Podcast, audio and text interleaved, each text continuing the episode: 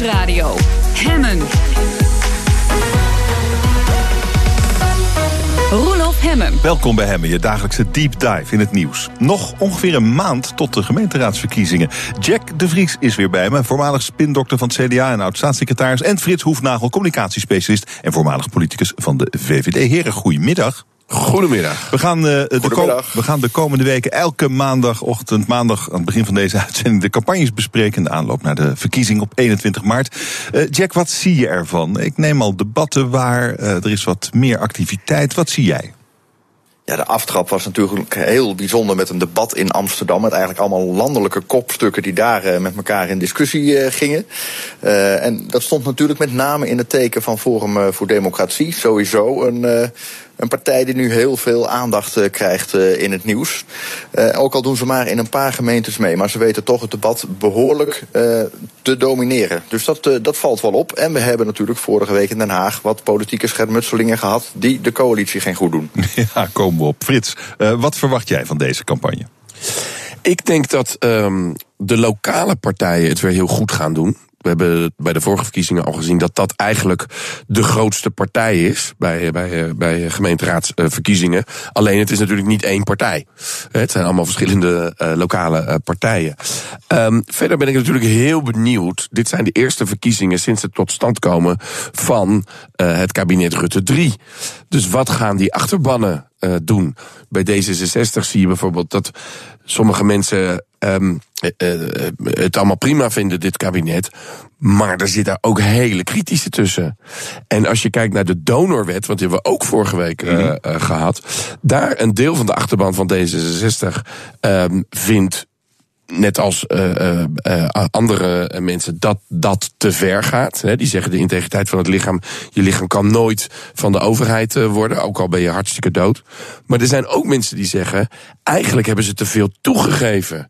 Eigenlijk is die wet weer een beetje veranderd en hebben ze daardoor een beetje de ziel uit uh, die wet uh, uh, gehaald.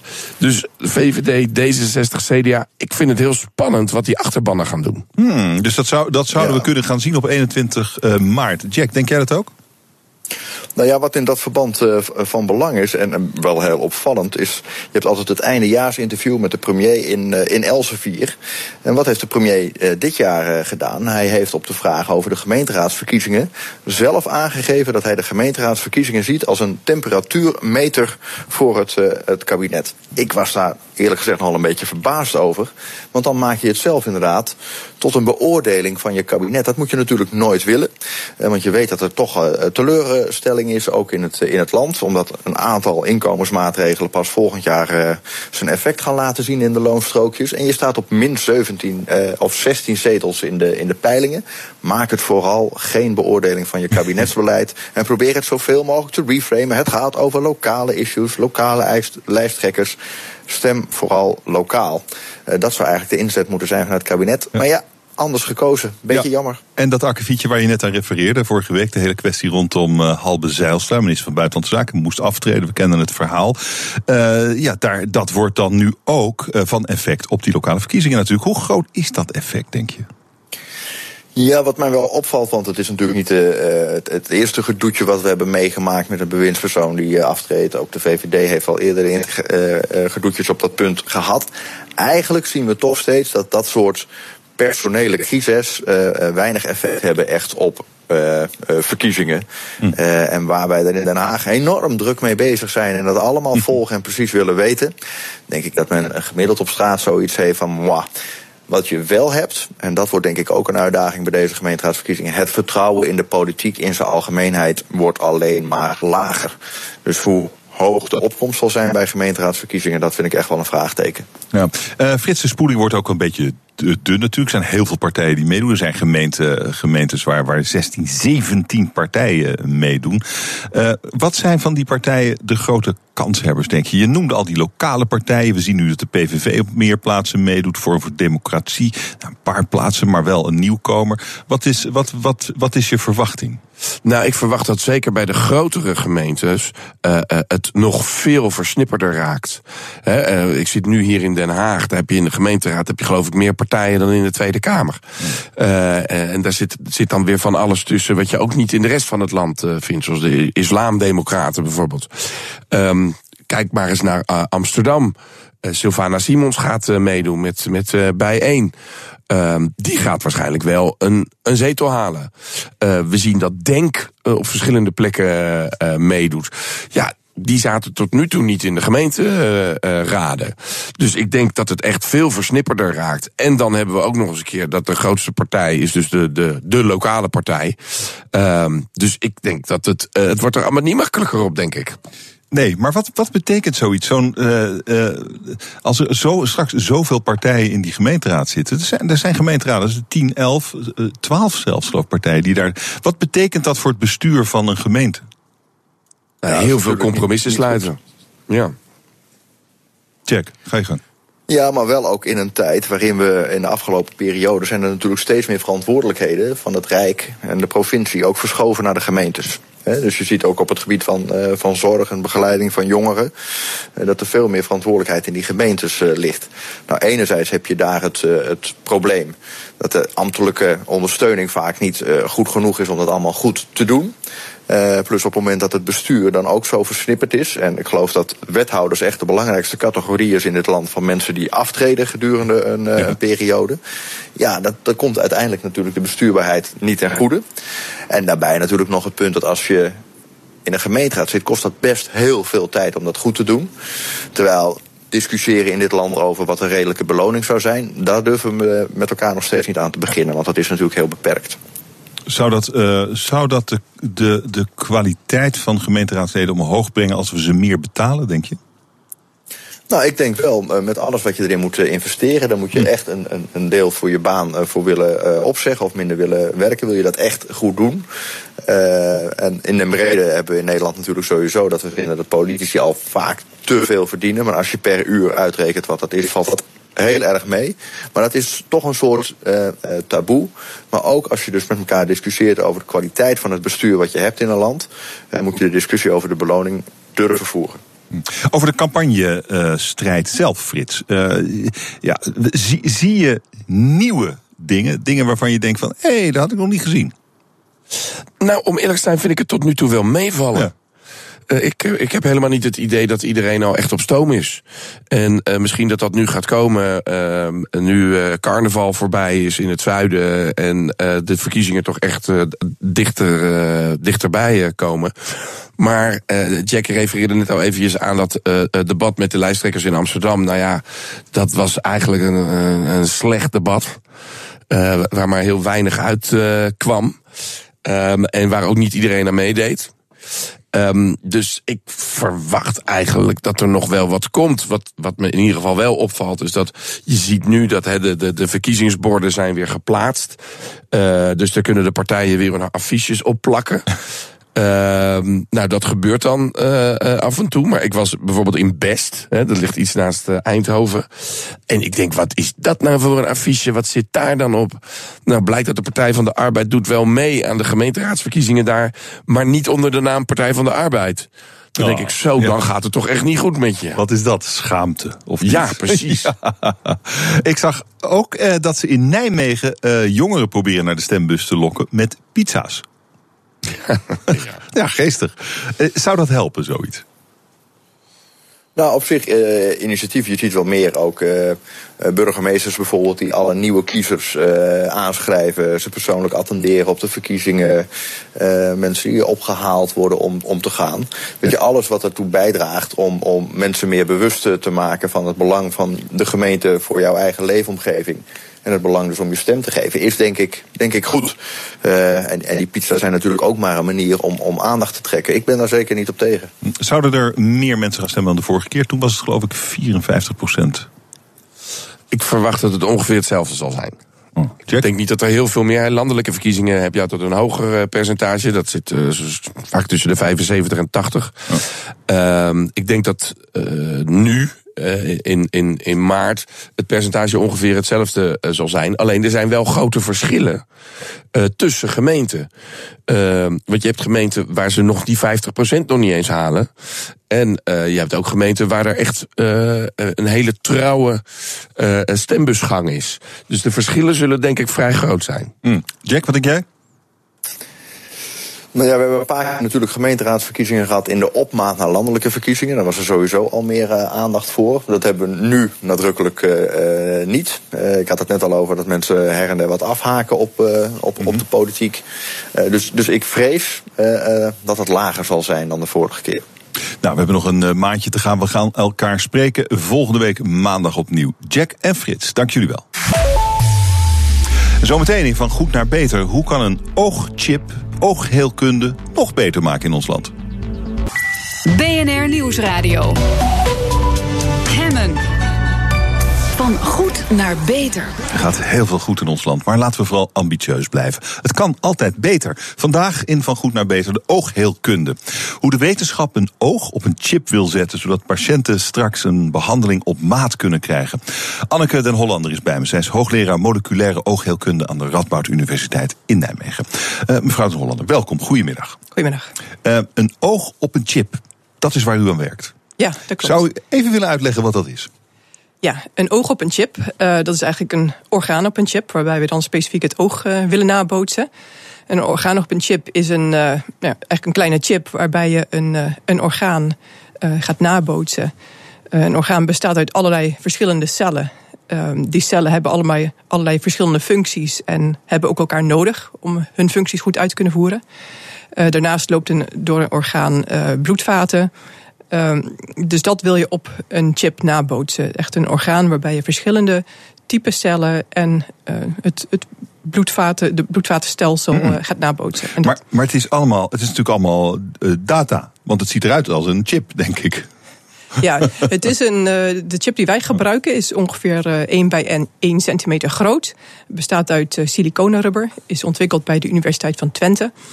Um, daar gaan we cellen op groeien, oogcellen. Uh, die daarmee een deel van het oog, ja, levende cellen van, van patiënten, die het oog voor een deel, een deel van het oog kunnen nabootsen. Oké, okay.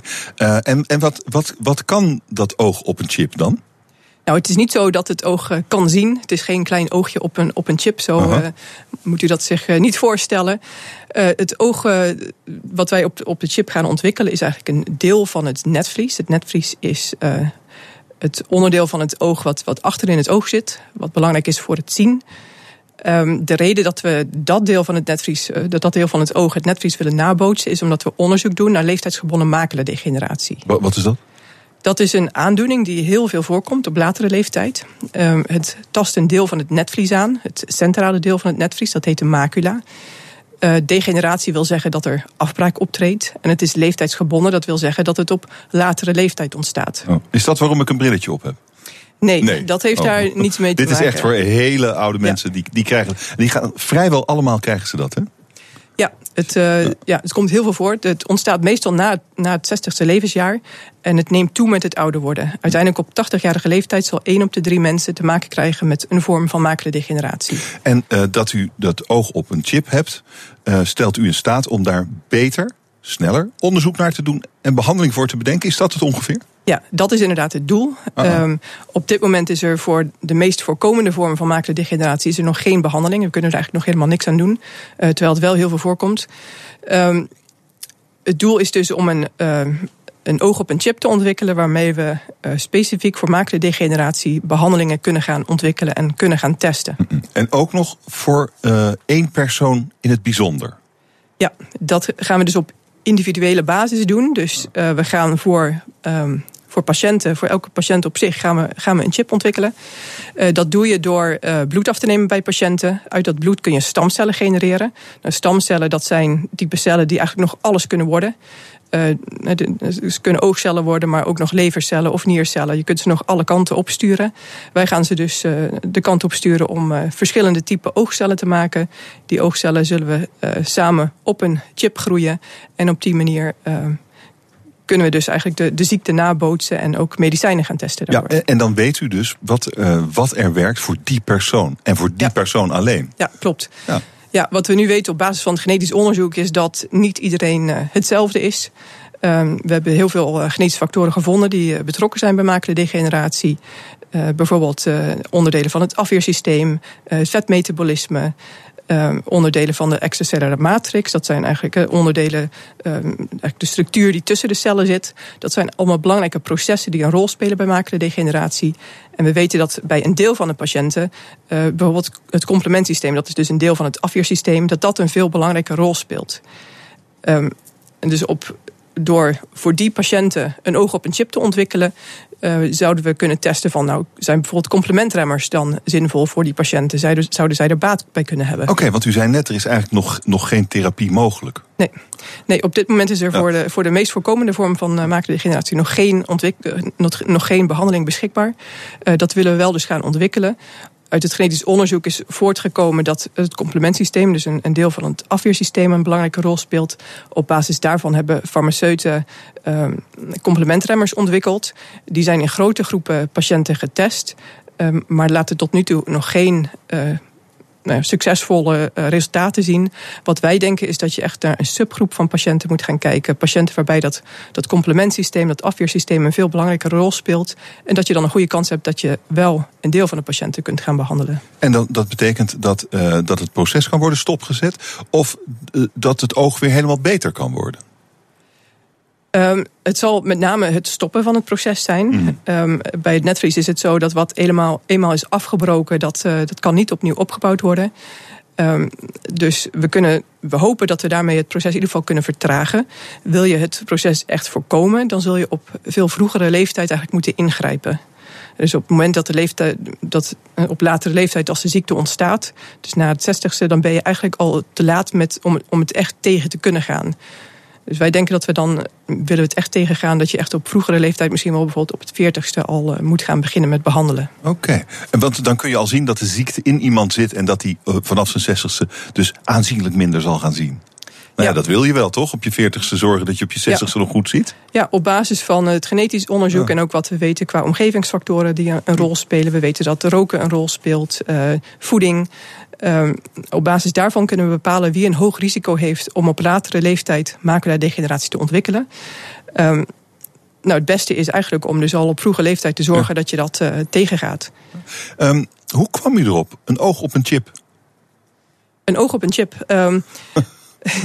ja, nou ja, tot nu toe zijn er dus wel een aantal verschillende organen op een chip ontwikkeld. Een long op een chip, een nier op een chip, uh, een lever op een chip, maar een oog op een chip was er nog niet. Wij doen onderzoek naar macrodegeneratie en daar is nog geen behandeling voor en daarom willen we een oog op een chip ontwikkelen. En dit is um, dit, dit, je, je, ziet het dus vaker. En het is ook eigenlijk iets wat gepersonaliseerde zorg heet, hè, denk ik. Dus, ja. dus het, is, het is alleen voor u of voor mij en niet voor iemand anders. Je kan heel precies zijn daarmee. Wat is daar nou het grote voordeel van? Ja, nou, het is ook net wat ik net al even uitlegde. Dat bijvoorbeeld, we weten nu dat er een groep uh, patiënten is waarbij we weten dat het complementsysteem een belangrijke rol speelt. Voor die patiënten zou je dan complementremmers kunnen gaan toepassen. Voor andere groepen patiënten zouden er weer andere medicijnen van toepassing kunnen zijn. Daar moeten we nog onderzoek naar doen. Die medicijnen hebben we nog niet. Maar als je daar een goed model voor hebt, als we die oog op een chip hebben, kunnen we wel op een uh, persoonsgebonden manier gaan kijken wat is dan de beste behandeling voor die patiënt. Denkt u dat dat ook de toekomst van de geneeskunde is? Ja, dat is absoluut de toekomst. Dat is echt de richting waar, uh, waar in, in alle velden van, van geneeskunde waar het heen gaat. Een behandeling op maat. Het zal niet meer zo zijn dat elke patiënt dezelfde behandeling krijgt, maar dat er echt naar de persoon zelf um, gekeken moet worden, zowel qua leefstijl, maar ook genetische factoren. Van wat is de beste behandeling voor de individuele patiënt? Ja, en je hoeft niet, je kunt straffeloos testen wat je maar wilt. En je hebt er ook geen proefdieren voor nodig, denk ik. Ja, dat klopt. Uh, een probleem bij maakdegeneratie is ook dat er eigenlijk geen goede diermodellen zijn. Okay. Een, een, diermodel wat veel gebruikt wordt uh, in de geneeskunde om, om, geneesmiddelen te testen, dat is de muis. Uh, maar goed, de muis is een nachtdier. het oog is toch wel heel anders opgebouwd dan bij de mens. Een mens moet kunnen lezen. Dus de functies zijn toch wel heel anders in het oog.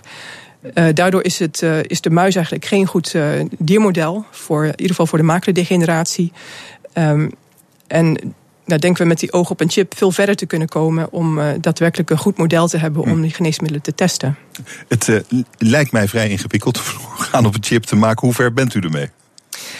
Nou, de chip uh, zelf is ontwikkeld bij de Universiteit van uh-huh. Twente. Dus de chip is gemaakt. Um, dus van siliconenrubber. Uh-huh. Een klein chipje van 1 bij 1 centimeter. Daar zitten compartimenten in. Twee compartimenten waarin verschillende cellen kunnen, gegroeid kunnen worden.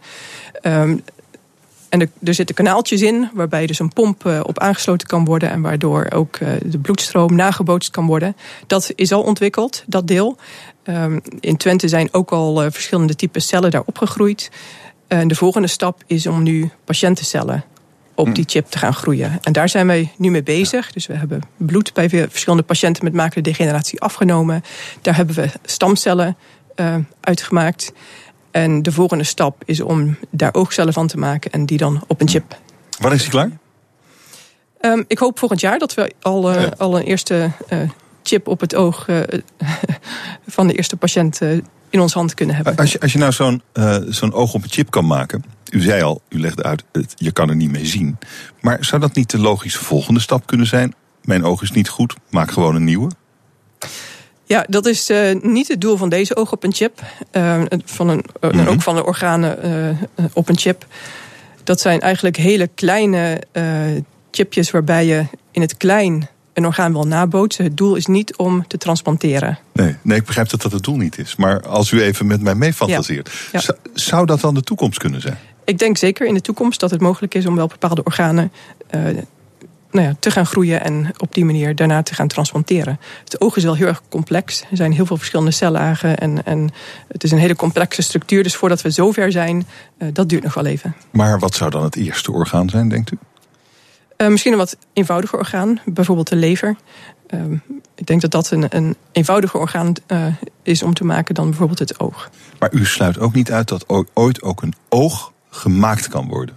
Dat sluit ik niet uit, nee. Fascinerend. Dank u wel voor dit uh, gesprek. Anneke den Hollander, zij is hoogleraar moleculaire oogheelkunde aan de Radboud Universiteit in Nijmegen. Dank u wel. BNR Nieuwsradio. Hemmen. Je luistert naar Hemmen, je dagelijkse deep dive in het nieuws. Nog maar een maandje, dan stemmen we in een raadgevend referendum... over de wet op de inlichtingen- en veiligheidsdienst. De sleepwet, zoals die is gaan heten.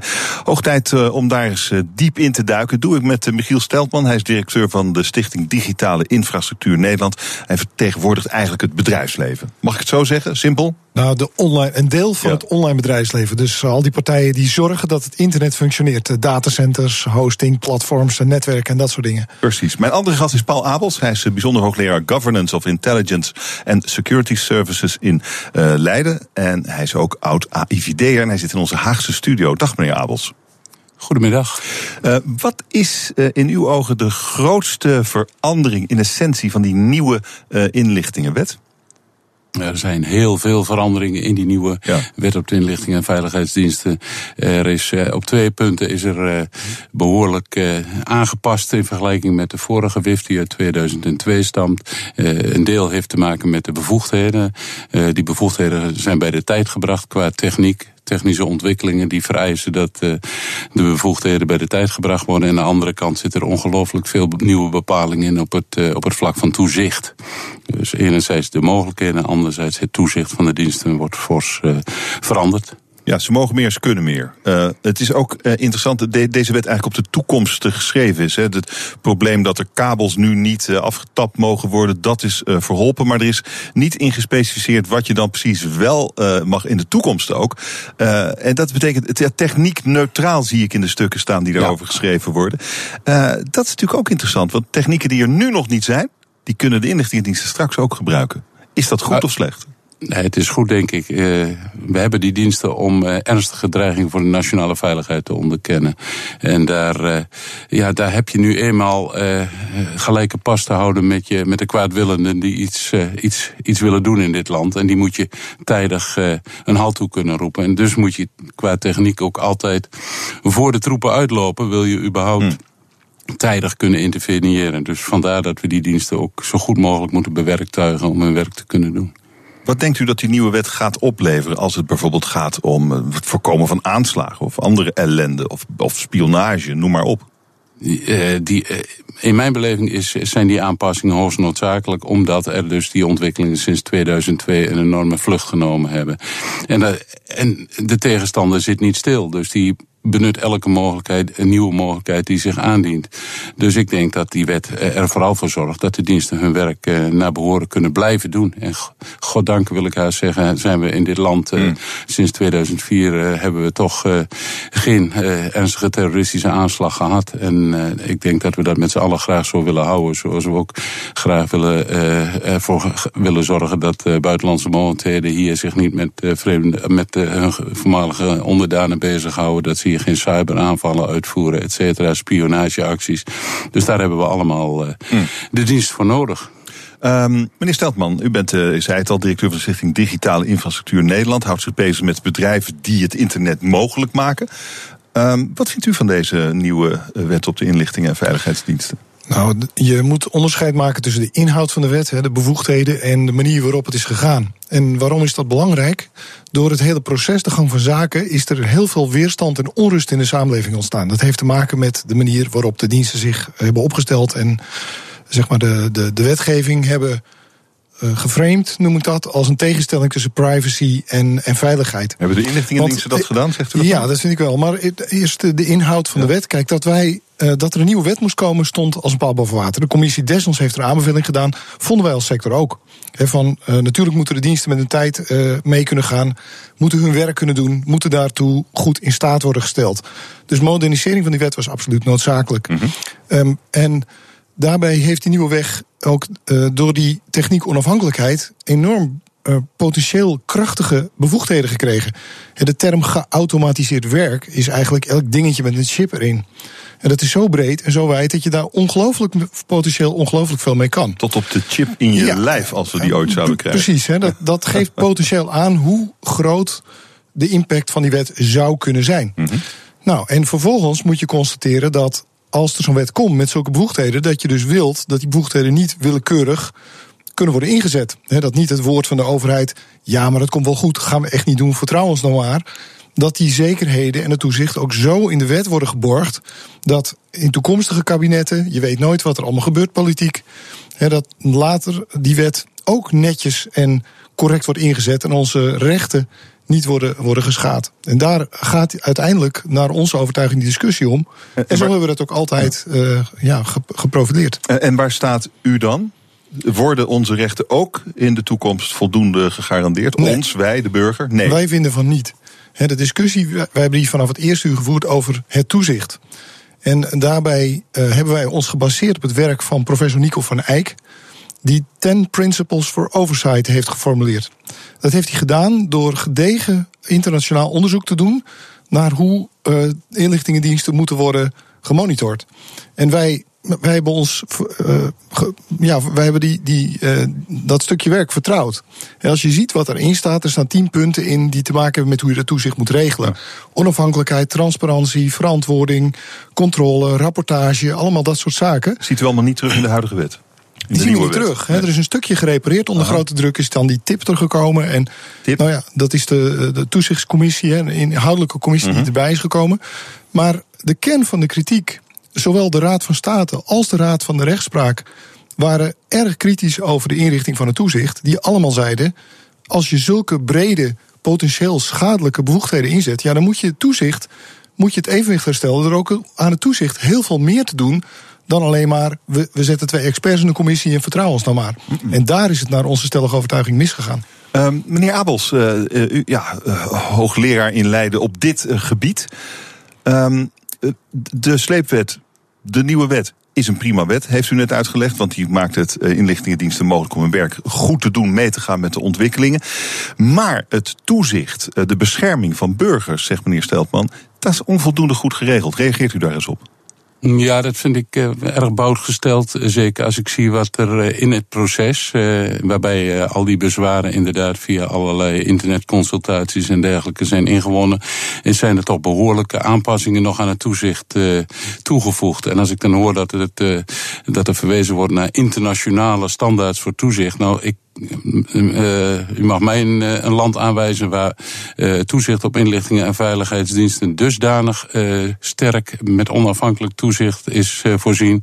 en wat beter zou zijn dan in Nederland. Oh, nou, ik denk dat er geen land.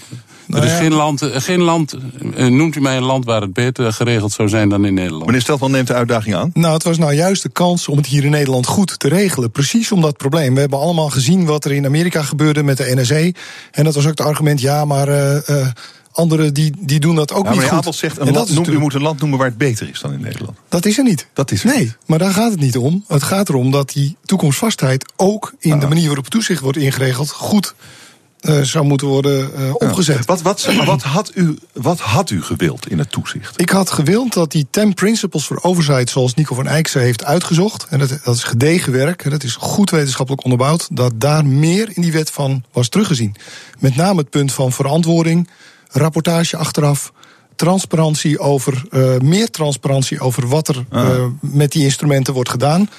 En, want het gaat maar dat zit er, dat zit er nu, Maar dat zit er nu wel, dat zit er nu wel dat in. is een stukje gerefereerd. U, u, wilt meer. Ja, want dat... Wat, kunt u een voorbeeld geven van wat u op dit, op dit vlak niet aanstaat... waarvan u zegt, ja, dat, dat had ook gerepareerd Nou, er wordt gesteld als wij uh, databases met grote uh, verzamelingen data aanleggen... Dan, uh, dan leidt het er potentieel toe dat je meer...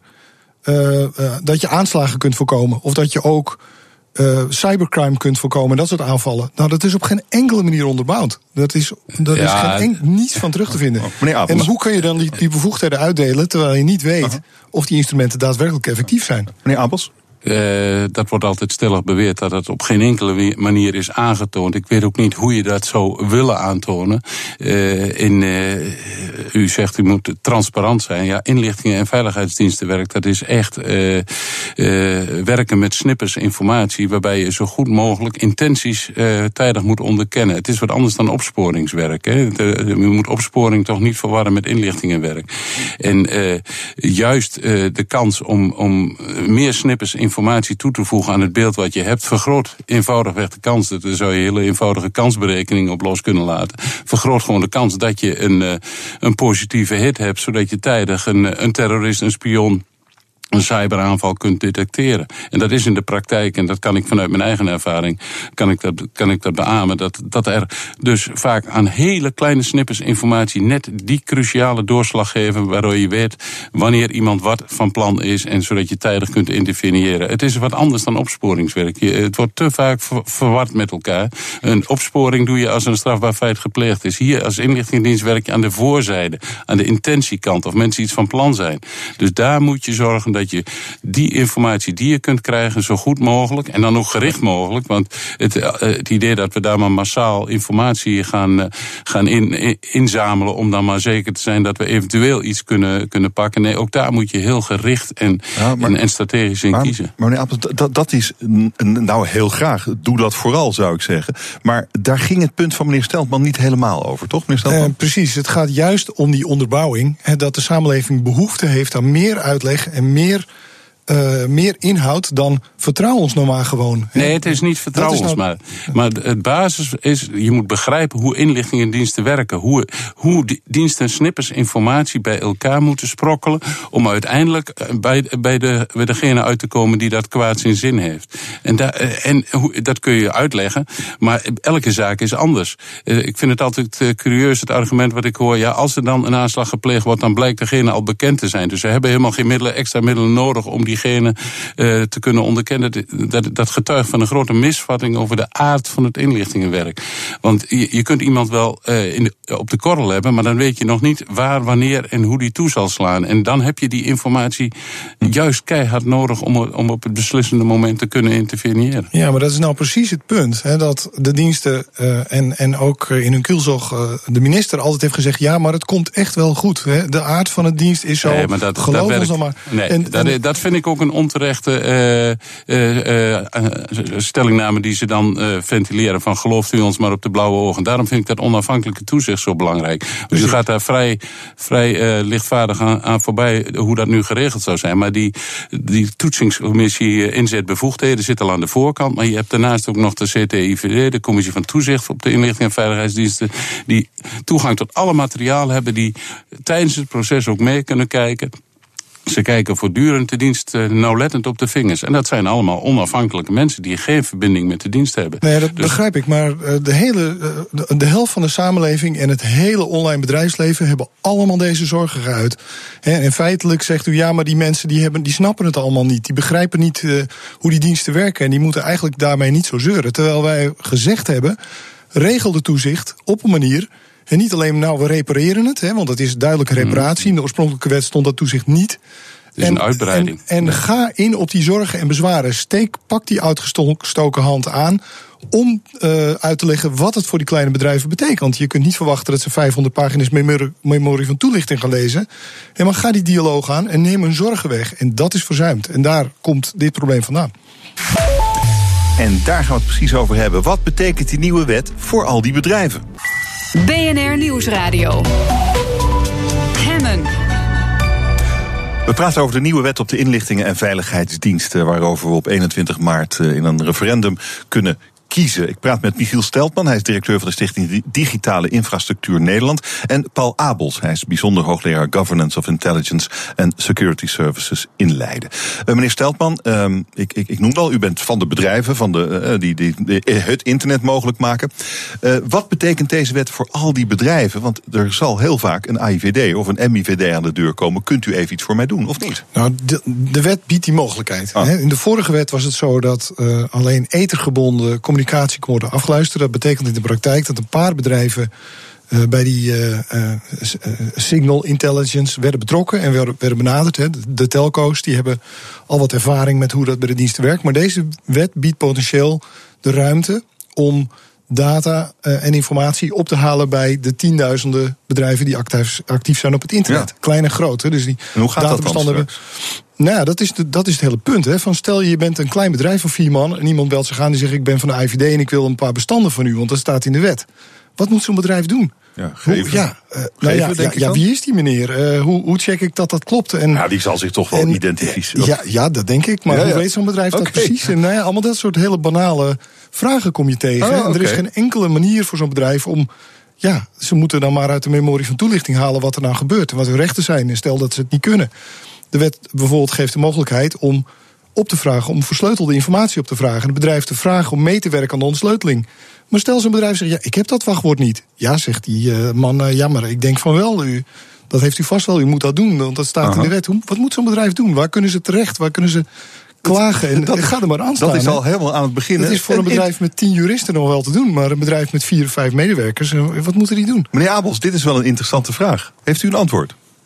Ja, in die zin is er niet veel veranderd. Uh, dit zijn dan bedrijven die met andere technieken werken. Maar van ouds, zoals, zolang als de BVD en AIVD eh, bestonden, uh, werd en wordt er een beroep gedaan op bedrijven, op individuen, om medewerking te verlenen in het kader van de nationale veiligheid. En daar, ja, daar is voor deze sectoren een medewerkingsplicht geregeld, wettelijk. En ja, de, uiteraard zullen ze zich goed legitimeren en ze zullen ook heel goed motiveren waarom die eh, die, die hulp nodig is. Uh, en in die zin uh, denk ik dat deze wet niet anders de situatie verandert vergeleken bij, bij, bij de vorige wet. Meneer Steltman, bent u gerustgesteld? Nou, ik ben er niet echt gerustgesteld. Want waarom zijn, als er niks verandert, waarom waren al die nieuwe bevoegdheden nou nodig? En waarom kwam er een medewerkingsplicht voor al die kleine bedrijven? En waarom was die uitbreiding dan überhaupt noodzakelijk? En u moet hm. zich voorstellen dat zo'n klein bedrijf ook vragen krijgt van de klanten. Van joh, ik heb begrepen dat de AIVD al mijn data kan, uh, kan, kan vragen, kan opvragen. En want het gaat om inlichtingen, niet om gerichte opsporing. Uh, zij kunnen al die data opvragen. En, en ja, wat gebeurt daarmee? Komt dat in het buitenland terecht? En uh, wat moet zo'n klein bedrijf daar precies op antwoorden? En hoe worden zij geholpen om ook het vertrouwen in hun dienstverlening naar hun afnemers weer te borgen. Okay. daar kunnen we niet zomaar overheen walsen van ja, maar dat komt allemaal goed, dat hadden we al, dat staat in de wet. ze moeten en meedoen. Dat gaan we doen. zo simpel is het. Ze moeten meedoen. En uw vraag ze hebben ook nog eens geheimhoudingsplicht. En ze hebben ook nog eens Ja, ze mogen ook niet eens over. Dus de data die worden, worden opgevraagd, dan kunnen ze nooit tegen de eigenaar van die data zeggen: de IVD ze komen halen. Nee, nee, dat gaat niet. Nee, dat zou ook gek zijn natuurlijk. Ja, maar ik snap wel dat, dat bedrijven, meneer Abels, dat, dat, dat die daar zich het hoofd over breken.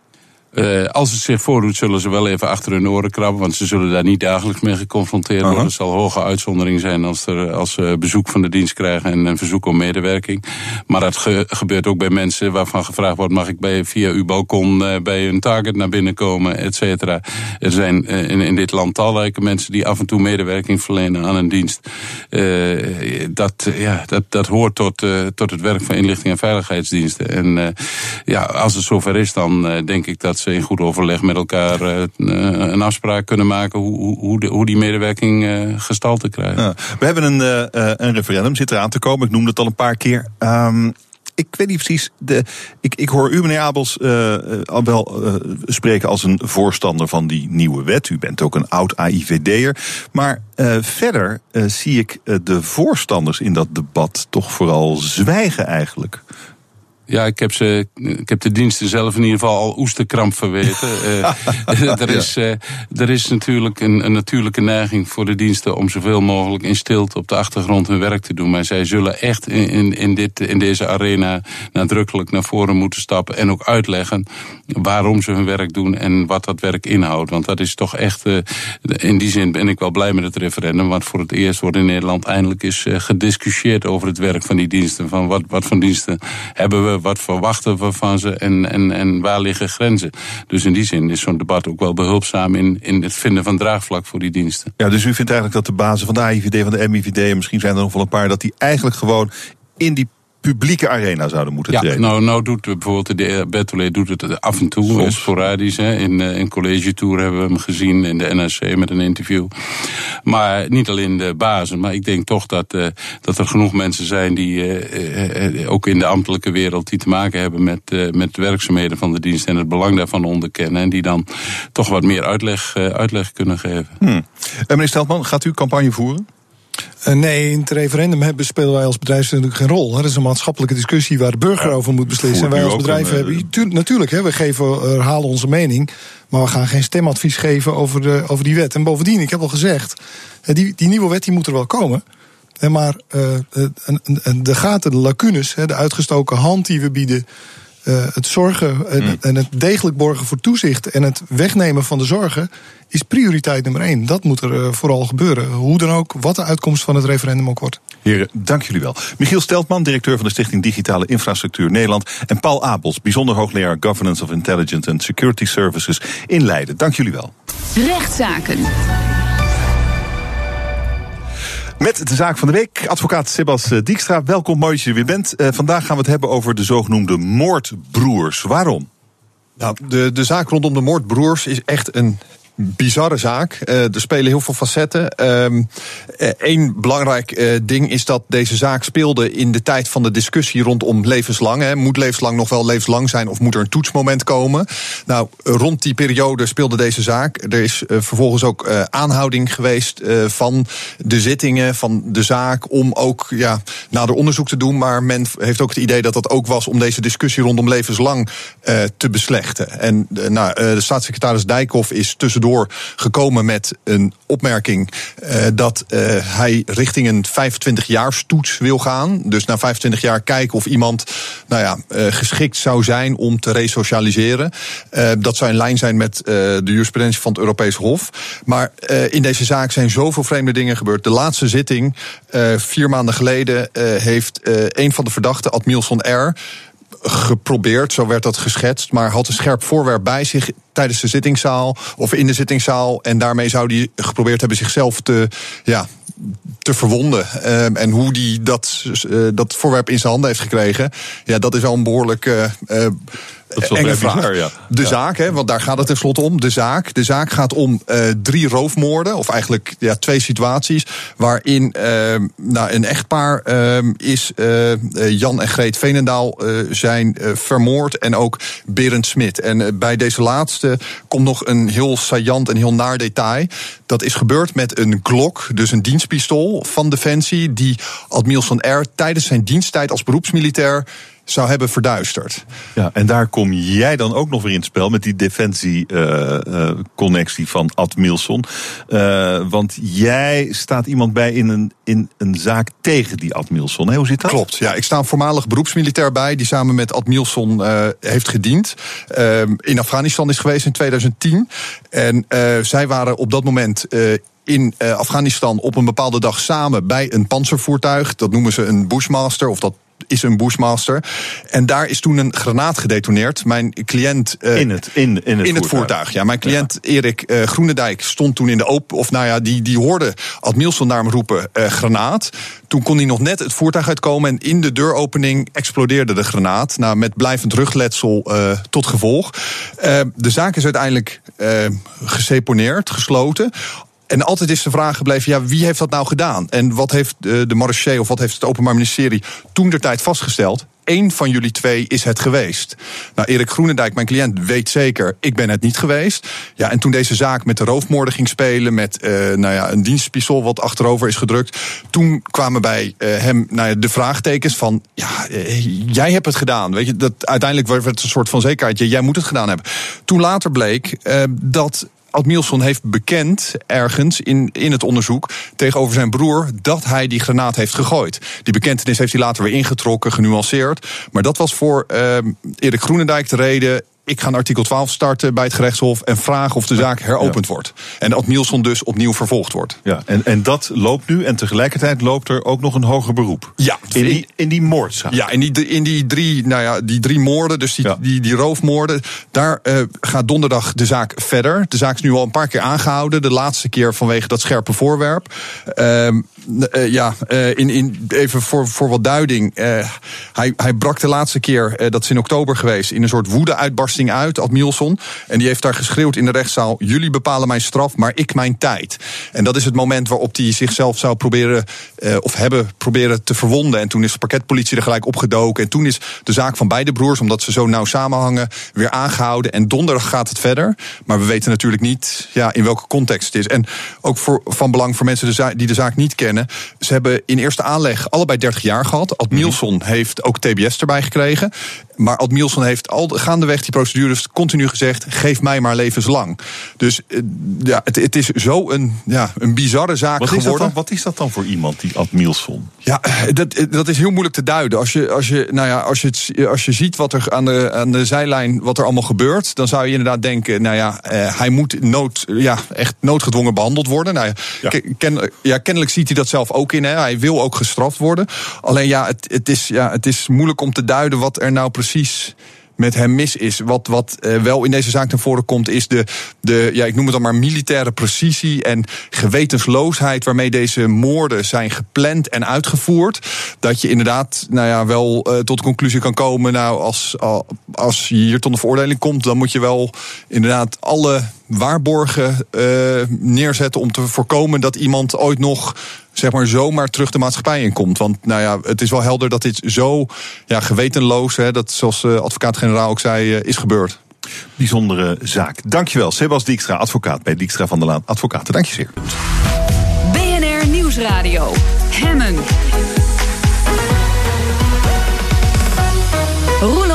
Mijn gast is Marcel Levy. Hij is dokter, internist, was zeven jaar de baas van het AMC in Amsterdam. Vertrok vorig jaar naar Groot-Brittannië om daar de CEO te worden van de University College London Hospitals. Een groep van vijf academische ziekenhuizen. Een van de grootste in Europa. Welkom meneer Levy, goedemiddag. Goedemiddag. Um, van een Amsterdams ziekenhuisje naar die enorme fabriek in Londen. Is dat ongeveer de overstap? Um, nou, het AMC is geen ziekenhuisje, het is een vrij groot ziekenhuis. Ja, in uh, Nederland. Uh, in Nederland. Um, uh, UCLH in Londen is een stuk groter, inderdaad. Is een combinatie van een aantal ziekenhuizen. Dus die ziekenhuizen zijn stuk voor stuk nog steeds allemaal wat groter dan wat we in Nederland gewend zijn. Maar het is al, ik, ik, zou het geen fabriek willen noemen. Is het, is het nou ja, goed. dat was ook een beetje, beetje onrespectvol, neem me niet kwalijk. Maar het is wel, het is natuurlijk wel, het, het lijkt me wel een stap. Want één ziekenhuis of zo'n hele groep is toch anders als je daar de baas van bent? Het is een beetje anders, maar wat mij telkens opvalt, uh, ik ben er nu dik een jaar en wat maanden. Um, wat mij telkens opvalt is dat er zoveel hetzelfde is. Uh, mensen reageren hetzelfde, de patiënten zijn al sowieso hetzelfde, maar de dokters reageren helemaal niet anders. De verpleegkundigen uh, zijn hetzelfde. Dus eigenlijk is het meer van hetzelfde. Oké, maar wel te behappen voor één man aan het hoofd. Ik denk het wel. Um, het heeft me natuurlijk wel eventjes wat tijd gekost om daar mijn draai te vinden en om iedereen te leren kennen. En, um, uh, ja, en, en aangezien het een combinatie is van, van vijf, eigenlijk zelfs nog iets meer ziekenhuizen, die uh, gelukkig niet al te ver van elkaar af liggen, uh, moet je je tijd wel verdelen. Want mensen willen je gezicht natuurlijk wel regelmatig zien. Is Engeland anders? Je zou zeggen, de Engelsen zijn anders in hun omgang. En misschien ook in hoe ze zaken doen, hoe ze werken. Ziet u daar iets van? Ten dele wel. Ehm, de uh, Engelse cultuur is iets zakelijker dan wat ik in Nederland gewend was. Het draait wel erg om geld allemaal. Uh, een beetje meer Anglo-Saxische cultuur mag je misschien zeggen. Dus dat was even wennen. En dat is in ziekenhuizen en in de gezondheidszorg in het algemeen niet anders. De Engelse cultuur is ook iets harder. Uh, eigenlijk zie ik nu pas hoe goed we het in Nederland allemaal voor elkaar hebben. Als ik in Engeland s'avonds over straat loop of ik loop s ochtends vroeg naar mijn werk, dan zie ik echt tientallen mensen op straat slapen. Dat beeld was ik eigenlijk helemaal vergeten in Amsterdam. Dat komt hier nauwelijks meer voor, gelukkig. Er is heel weinig sociale opvang voor mensen die het moeilijk hebben. Um, dus het is een wat hardere samenleving. En dat vertaalt zich dan ook weer naar de gezondheidszorg. Want die mensen die in de vrieskou op, op straat slapen s'nachts, die uh, eindigen heel vaak wel in het ziekenhuis. Ja, verder, in, in het ziekenhuis, wat, wat, wat is er anders aan de Britse zorg dan aan de Nederlandse zorg? verdraait weinig. Uh, sommige dingen zijn wat, wat heftiger. Uh, onze spoedeisende hulp die, uh, die is waanzinnig druk. Om een idee te geven, daar komen per jaar ongeveer 250.000 mensen. Dat is ongeveer, of dat is ruim tien keer zoveel als de drukste spoedeisende hulp in Nederland. Ehm, en ja, dat is dus wel, daar gaat je hart wel sneller van kloppen als je daar ja, dienst hebt of als je daar, als je daar doorheen loopt. Vindt u mooi? Ik vind dat zeker, maar ik ben, ja. ik ben een ziekenhuisman. Um, en, uh, en natuurlijk um, uh, heb ik vaak veel gevoel bij zieke mensen. Maar als organisatie um, en als, als, ja, om dat toch allemaal maar in goede banen te leiden. En om die enorme stroom van patiënten toch goed en zo snel mogelijk te helpen. Uh, ofwel naar huis, ofwel naar een ziekenhuisbed. Ja, dat vind ik wel spannend. Hmm. Uh, u bent uh, internist en u maakte er in Amsterdam een punt van om ook één dag per week ook echt dokter te zijn, patiënten te zien. Dat bent u ook blijven doen hè, in Engeland? Ja, dus ik doe nog steeds één dag in de week polykliniek helemaal niet anders dan in Amsterdam, ietsje drukker misschien. Uh, en daarnaast doe ik dienst op de spoedeisende hulp en op de acute uh, interne afdeling. Eén uh, keer per nou, ongeveer acht weekenden uh, of s'avonds en s'nachts. Vinden ze dat gek? Dat vinden ze heel gek. Ja. Het is in Engeland al uh, vrij bijzonder dat een dokter aan het hoofd staat van een ziekenhuis. In Nederland is het ongeveer 50% van de gevallen uh, zo. In Engeland is, komt dat heel weinig voor. Dus dat is al bijzonder. Um, en als hij dan ook nog eens een keertje een actieve dokter is die patiënten ziet, ja, dat is dan wel het gesprek van de dag. Maar eigenlijk is de reactie niet heel anders dan wat ik gewend was in Nederland. De, het is voor mezelf heel plezierig, want het geeft een fantastisch idee hoe het ziekenhuis werkt. Hoe goed of hoe slecht, kun je beter zeggen, het computersysteem werkt. Uh, hoe de radiologie uh, doorstroming is. Hoe responsief de collega's zijn. maar de, wat ik merk is dat, en dat was niet anders in Amsterdam, dat de artsen en de verpleegkundigen het ook heel leuk vinden. Want die zeggen: hé, eindelijk is iemand uit de directie die, ja, die meemaakt wat wij meemaken, die gefrustreerd raakt door waar wij gefrustreerd door raken, of die blij is om de successen die er natuurlijk ook voortdurend zijn. Ja, en iemand die, die de kerstdienst overneemt. Ja, ik, ik vier geen kerst. Uh, dus het is heel makkelijk om dan dienst uh-huh. te doen. En dat was ik in Amsterdam gewend. Dat heb ik heel vaak in Amsterdam gedaan. Eigenlijk al vanaf het begin dat ik actief was. 25 keer. Um, en toen dacht mm. ik, ach, waarom zou ik niet uh, opnieuw een serietje van 25 in, uh, in Londen beginnen? Daar word je wel populair van natuurlijk. um, en, ziet u, u zegt, ja, verdraait weinig eigenlijk is er anders in Engeland dan in Nederland. Um, maar is er, is er helemaal niet. Het kan toch bijna niet. Ze hebben daar toch een ander systeem. Het zijn andere mensen. Het is een, er moet toch wel iets. Er moet toch iets opvallen. Natuurlijk, er zijn, er zijn verschillen. Um, uh, ik zal twee voorbeelden noemen. Um, uh, het, hele systeem van gezondheidszorg in Engeland is heel anders dan in Nederland. Het is een, een, een, um, een nationaal systeem, de National Health Service, die eigenlijk alles voor zijn rekening neemt voor patiënten. Dat wordt gefinancierd vanuit de belastingen. En uh, alle gezondheidszorg, behalve een klein stukje private zorg die er ook is. Maar vrijwel alle gezondheidszorg verloopt via de NHS. Ehm, dat is anders dan in Nederland, waarbij de zorg via de zorgverzekeraars loopt. Maar eigenlijk merk je in de praktijk heel weinig van de enorme bureaucratie die zo'n NHS-systeem met zich meebrengt. Die was ik in Nederland ook gewend, maar dan van de zorgverzekeraars. Dus dat verschil is heel erg klein. Ehm, dus dat valt dan weer heel erg op. Wat je wel ziet is dat sommige dingen heftiger zijn. Dus eh, ik vind een van de grotere problemen momenteel de spoedeisende zorg. Dat is ook een Nederlands probleem. De, de spoedeisende zorg peilt uit. Uh, kan eigenlijk de grote toeloop van patiënten niet aan. Er is te weinig doorstroom in het ziekenhuis. Mensen kunnen niet naar chronische zorg of thuiszorg, want daar is op bezuinigd. Um, dus die eindigen allemaal maar op die spoedeisende hmm. hulp. En die moet dan zeker in tijden als het wat drukker is, met griep of wat dan ook, um, ja, die moet het allemaal maar zien weg te werken. Dat is in Engeland niet anders. Misschien nog wel een stuk erger. Dat zijn ook de beelden die je uh, hoort hè, en die je leest in de krant en die je ziet op televisie. Ambulances die lang staan te wachten tot ja. ze hun patiënt kwijt kunnen. Of mensen die heel lang op de eerste hulp verblijven. Maar dat zijn ook wel weer leerpunten. Want waarom is dat in Engeland zoveel heftiger dan in Nederland? In de eerste plaats uh, is in Engeland helaas. Nou, ik kan eigenlijk alleen over Londen praten, maar ik denk dat het in Londen misschien nog wel een stukje beter is dan elders. Maar is helaas de huisartsenzorg niet zo goed als in Nederland. Dus dat is een leerpunt. Als je niet zuinig bent op je huisartsen, dan zijn de ziekenhuizen uh, daar de dupe van. En uiteindelijk natuurlijk de patiënten. En het tweede is dat ze in Engeland, net als in Nederland, enorm bezuinigd hebben op de uh, chronische zorg en op de thuiszorg. Hm. Alleen nog wel een graadje fanatieker dan in Nederland. Nou, dat is ook een recept voor um, onheil. Want ja, als dan een patiënt op enige leeftijd haar pols breekt. Uh, een aandoening waarvoor je natuurlijk helemaal niet in het ziekenhuis opgenomen hoeft te worden. Maar ja, als er helemaal niks anders voor zo iemand is, um, dan eindigt zo'n patiënt soms toch in het ziekenhuis. En dat is natuurlijk buitengewoon onwenselijk. Ja, en onnodig eigenlijk als je het goed regelt. Heel onnodig. Ja. ja. Um, maar het is met die NHS, die, uh, die, die is toch in crisis. Ik, ik heb er berichten gelezen dat ze tienduizenden operaties gewoon werden uitgesteld in januari. Het is, de, daar is toch wel iets aan de hand. Ja, ik denk dat de NHS um, te weinig gefinancierd is. Dat de Engelse uh, maatschappij net iets minder aan gezondheidszorg uitgeeft dan in Nederland. Dat is misschien een verschil van. Het is altijd moeilijk om die vergelijkingen te maken, want wat tel je mee, wat tel je niet mee. Maar dat is, als je dat zo goed mogelijk probeert te doen, een verschil van nou, misschien wel zo'n procent of twee. Maar op dat enorme gezondheidszorgbudget is dat heel erg veel geld. En dat maakt verschil. En daarnaast is gezondheidszorg in Engeland nog veel meer dan in Nederland, onvoorstelbaar, is het gesprek van de dag. Dus er hoeft maar iets in zo'n ziekenhuis verkeerd te gaan. Of er zijn grote krantenkoppen, headlines in de, uh, in de journaals, uh, s'avonds op de televisie. Um, dus de praktijken die beschreven worden uh, van mensen die lang moeten wachten op spoedeisende afzeggen van operaties, dat wordt enorm opgeblazen. Hmm. En toen ik daar voor het eerst mee te maken kreeg, toen dacht ik: hé, hey, dat ken ik. Dat deden we in Nederland namelijk ook de hele tijd. Alleen daar trekt het veel minder aandacht. In Nederland worden ook voortdurend operaties afgezegd omdat er geen capaciteit in ziekenhuizen is.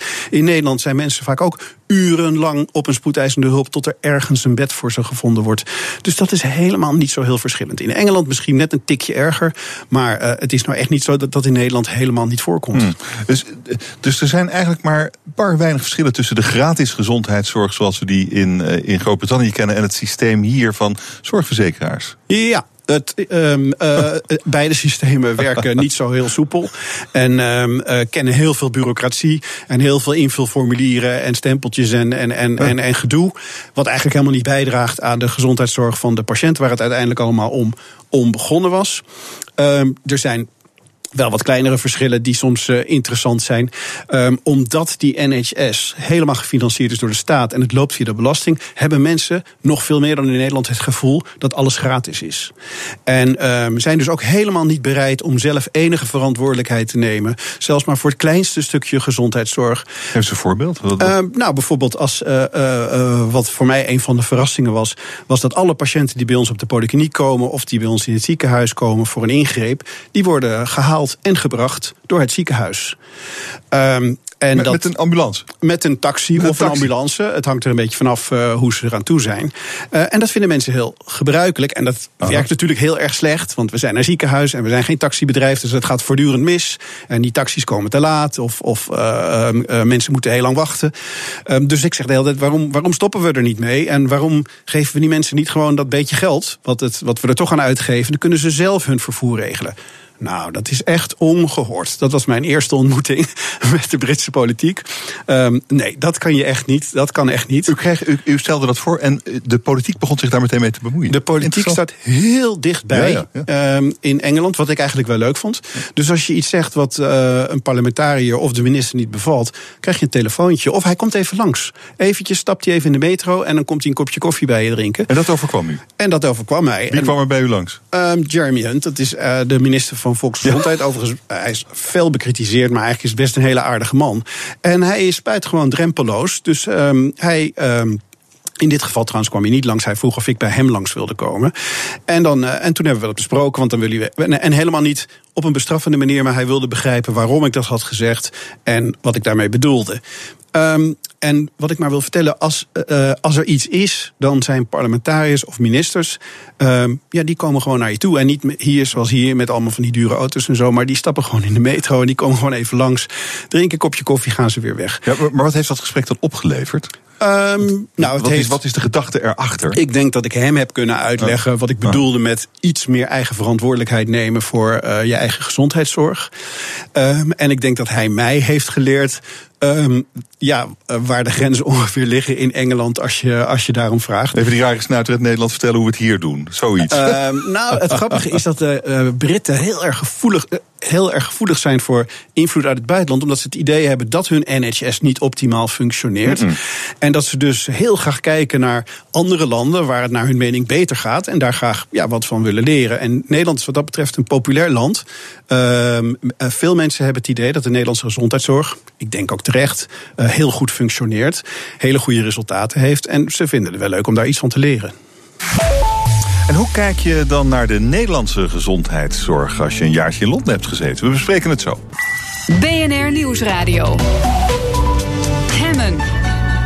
Marcel Levy is mijn gast. We praten zo verder. Maar we moeten eerst even naar de Olympische Spelen. We mogen er eerst even naartoe.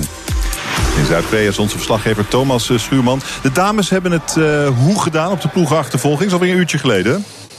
Ja, dat is inderdaad alweer een tijdje geleden. Ze hebben het goed gedaan hoor. Het uh, trio Leenstra de Jong heeft uh, de snelste tijd genoteerd tijdens de kwartfinale 2.55-61. Tevens een Olympisch record. Daarmee waren ze een kleine halve seconde sneller dan de Japanse dames.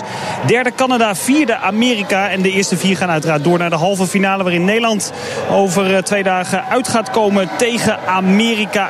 De, de, afstemming kon nog wel iets beter, maar snelste tijd prima gedaan. En we kijken nu vooral naar de 500 meter bij de mannen. En het applaus is er voor Jan Smekers. En het verhaal mag genoegzaam bekend zijn. Hij miste het goud vier jaar geleden op 12.000ste van een seconde. Wat, wat een teleurstelling was dat toch voor hem. Hij dacht heel eventjes dat hij het goud gewonnen had. Maar dat ging uiteindelijk naar Michel Mulder. Kan hij zich vier jaar later revancheren? Dat is toch de grote vraag. Hij rijdt in de tiende rit tegen een Amerikaan. Whitmore start vanaf de buitenkant. En zal nog een keer een nieuwe poging moeten gaan doen omdat er wat bewogen wordt bij de start. Smekers, die zich daarna toch echt heel knap heeft herpakt... is natuurlijk gewoon doorgegaan. Werd vorig jaar nog wereldkampioen op deze afstand. En is dus een jongen waar nog steeds rekening mee gehouden moet worden. Werd derde op het OKT in december. En heeft zich in alle rust kunnen prepareren voor deze 500 meter. Maar hoe goed staat hij ervoor? Gisteren Tijdens de afsluitende training kwam hij nog hard ten val. Dat moet hij allemaal nu vergeten. Het moet nu gebeuren. Tweede poging. En dat gaat dan in één keer goed. Al wel een klein misstapje bij Jan Smekers. Die een hele goede opening normaal gesproken in huis heeft. En is daarna dan wel goed er vandoor. Hoe snel is die eerste 100 meter van Jan Smekers? 9,74. Ja, dat heeft hij wel eens sneller gedaan. Toch is het ook niet heel erg uh, slecht natuurlijk. De buitenbocht heeft hij erop zitten. Kan nu naar de Amerikaan Whitmore toekruipen. Hoe snel is Jan Smekers? Gaat dit de revanche worden voor de Nederlander? Hij is sneller in de tussentijd dan de snelste man tot nu toe. Hasegawa. Die tot 35.08 kan kruipen in de binnenbocht onder door inderdaad. En dan is dat laatste stukje daar. De voorsprong is niet enorm groot, maar het wordt wel de snelste tijd. 34-93. Ik denk dat het niet genoeg is. Ik denk dat het niet genoeg is voor Jan Smekers om vier jaar na dat drama in Sochi alsnog de gouden medaille te winnen. Je weet het niet zeker. Het is de snelste tijd voor, uh, vooralsnog. Maar er komen nog heel veel hele goede schaatsers op deze afstand. Jan Smekers is de eerste Nederlander die in actie is gekomen op de 500 meter. Heeft de snelste tijd. Maar of het genoeg is nogmaals, ik durf het te betwijfelen. En uh, wat staat er nu op het uh, menu, Thomas? We gaan nu door met een Pol en een Koreaan. Een paar ritten waar in ieder geval geen Nederlanders uh, gaan komen. Dan in de rit 16 Ronald Mulder tegen een Noor. Lorensen dan in de 17e rit Kai voorbij. En dan na de 18e rit, de laatste rit, dan weten we of een Nederlander medaille heeft gehaald. Of er een gouden medaille in zit, et cetera. Maar volgens nog de Smekers de snelste. Thomas Schuurman vanuit Zuid-Korea. Dankjewel. Goed, uh, mijn gast is uh, Marcel Levy. Hij was uh, jarenlang de baas van het AMC in Amsterdam. En nu is hij de baas in een heel groot ziekenhuis. Een groep van ziekenhuizen in Londen. We hadden het over de Britse gezondheidszorg, meneer Levy.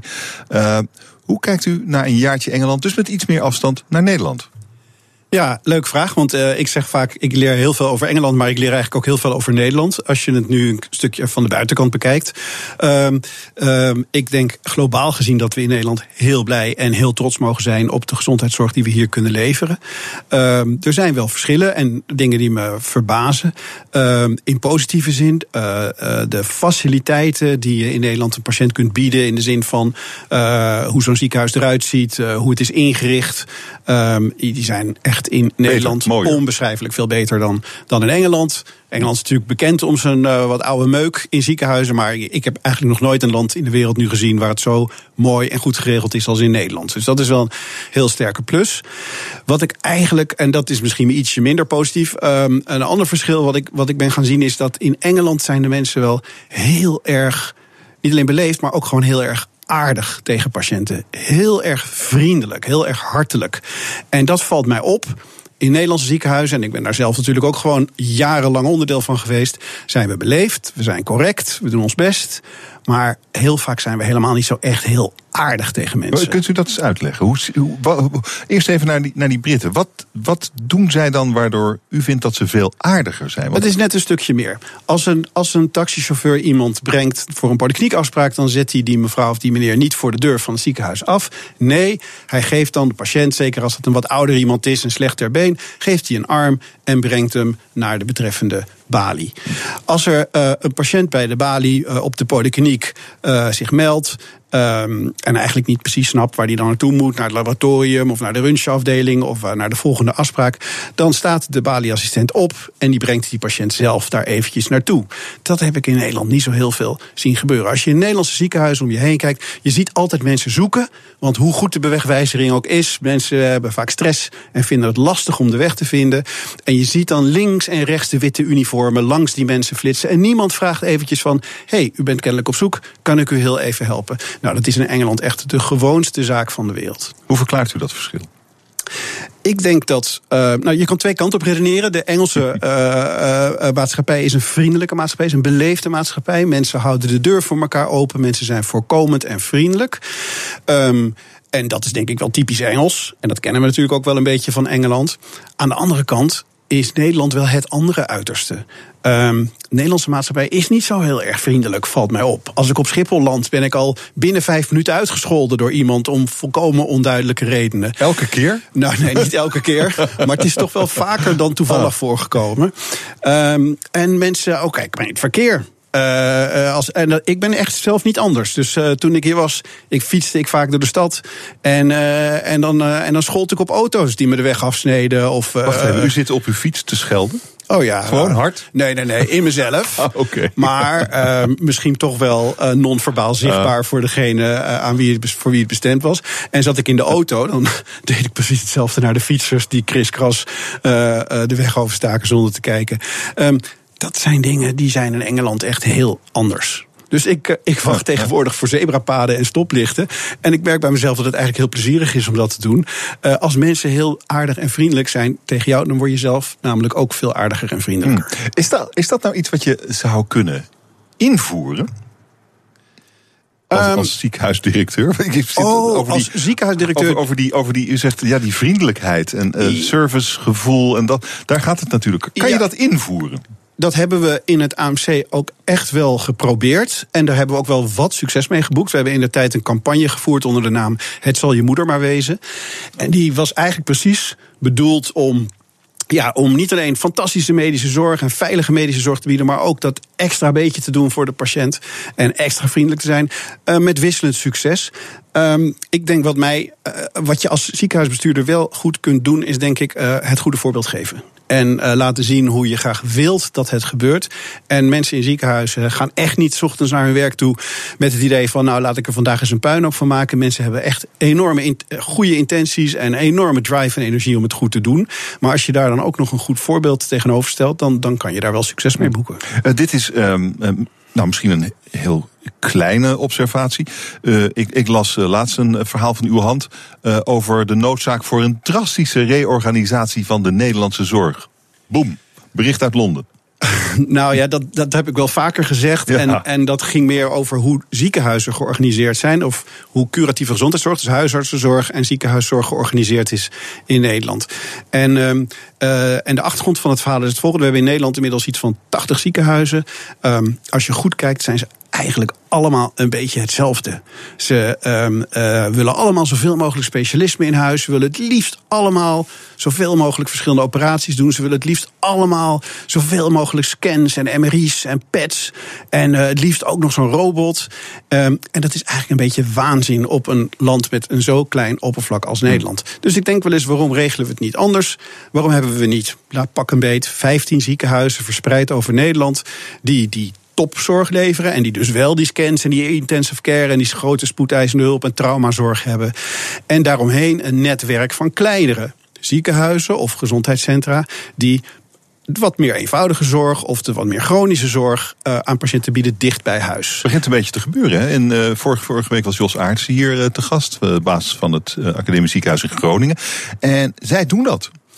Uh, ja, ik denk dat Groningen een goed voorbeeld is. En uh, ook een beetje door de geografie uh, geïnspireerd. Gedwongen. ja, er wonen niet zoveel mensen in dat deel van Nederland en er zijn niet zoveel ziekenhuizen. maar dat voorbeeld zou natuurlijk prima gevolgd kunnen worden elders in Nederland.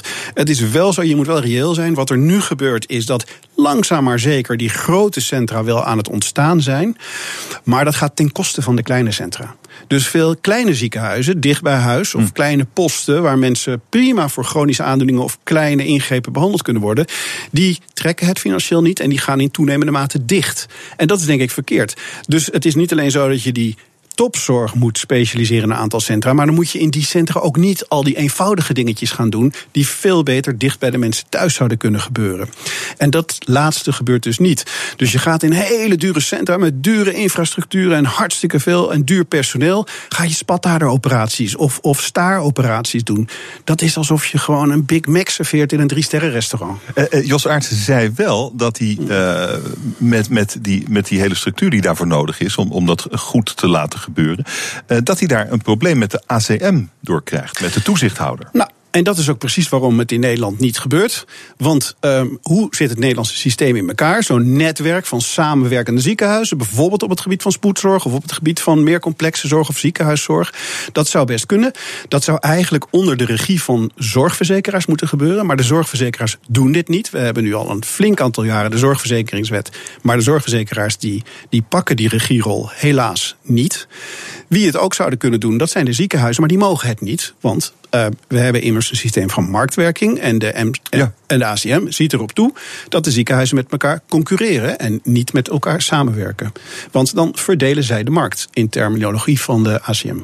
Ja, en dus kan het niet. Ja. En dus kan het niet, want we, uh, de laatste partij die het zou kunnen, dat zou de overheid kunnen zijn. Uh, die ook wel de tools heeft om dergelijke uh, reorganisaties uh, in gang te zetten. Maar de overheid heeft ervoor gekozen, en dat is ook een gevolg van het stelsel wat we in Nederland hebben, om zich eigenlijk nauwelijks meer te bemoeien met gezondheidszorg. En dat helemaal over te laten aan de zorgaanbieders, de ziekenhuizen, de huisartsen en de zorgverzekeraars. U gaat straks weer naar Londen. Bent u van plan ooit terug te komen? U, u, zei eerder in ons gesprek, ja, ik kan nog wel 25 kerstdiensten doen in Londen. ja. Is Nederland achter u? Uh, nee, dat denk ik niet. Ik heb in, in Engeland uh, heb ik geen uh, termijn. Dus uh, in principe is het niet voor zoveel jaar. In mijn hoofd denk ik dat je dit toch zeker wel een jaar of drie zou willen doen, moeten doen. Um, en, um, uh, en daarna weet ik het heel eerlijk gezegd nog niet. En zie ik mezelf ook best nog wel terugkomen naar Nederland. Dank u wel voor dit gesprek. Marcel Levy, dank u wel. BNR Nieuwsradio. Hemmen.